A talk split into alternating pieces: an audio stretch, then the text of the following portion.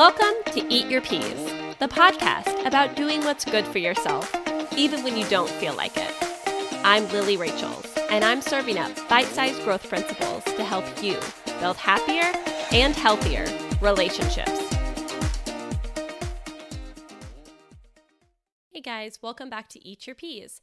Today I'm going to tell you about the seven seconds of silence rule. When I was working as a therapist, there would often be long periods of silence within the conversation, especially when working with adolescents. You would ask an open-ended question, and they would give you a little bit of information. And it was really hard um, when I first started not to fill it, right? Not to ask another question or try to dig a little deeper. But when you would sit in the silence and kind of give them a second, they would then volunteer more information.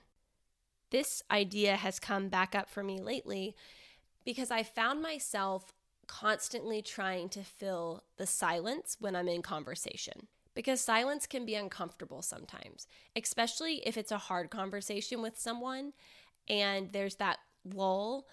I would always want to interject something, maybe kind of say something to like alleviate the situation, make it a little more comfortable, whatever I could do to just kind of tweak that uncomfortable emotional feeling that I have around silence and make it a little more positive. But I caught myself on this because what happens is when we try to fill that silence, we cut off the other person and what they might have told us.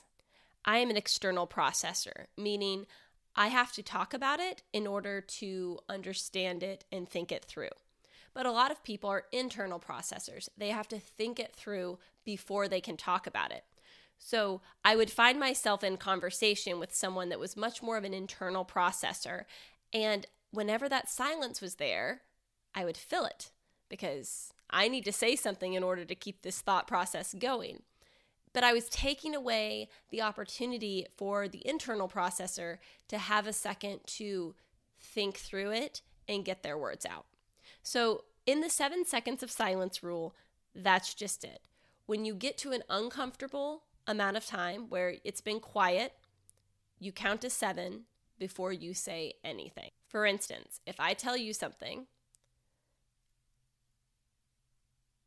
and it's quiet just like it is now, in my head I would say one, two, three, four, five, six, seven. And at that point, I can then ask another open-ended question.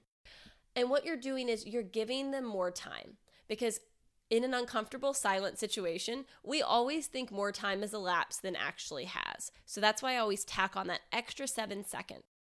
So my advice to you or encouragement to you this week is to lean into the silence and give them that extra seven seconds or whatever number it is you want to land on. But give them that extra amount of time before you interject, before you continue your thought or give your opinion or pry for more information.